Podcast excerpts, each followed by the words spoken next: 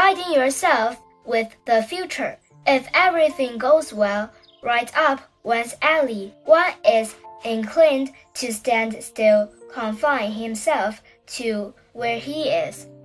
Only by challenging himself can make a man make progress. So don't set limit on yourself. Then you'll find your way unlimited. If we climb a mountain but give it up halfway, nothing will change.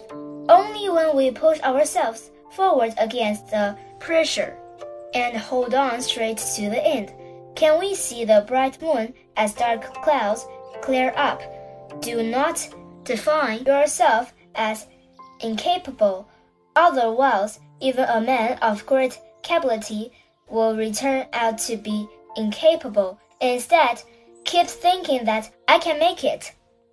Then, what seemed impossible turns out to be absolutely possible.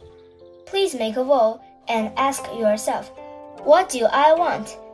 Then trace gradually backwards to the every start. To fulfill this void, and what should I do now? That is, do not confine yourself to the past. Guide yourself with the future.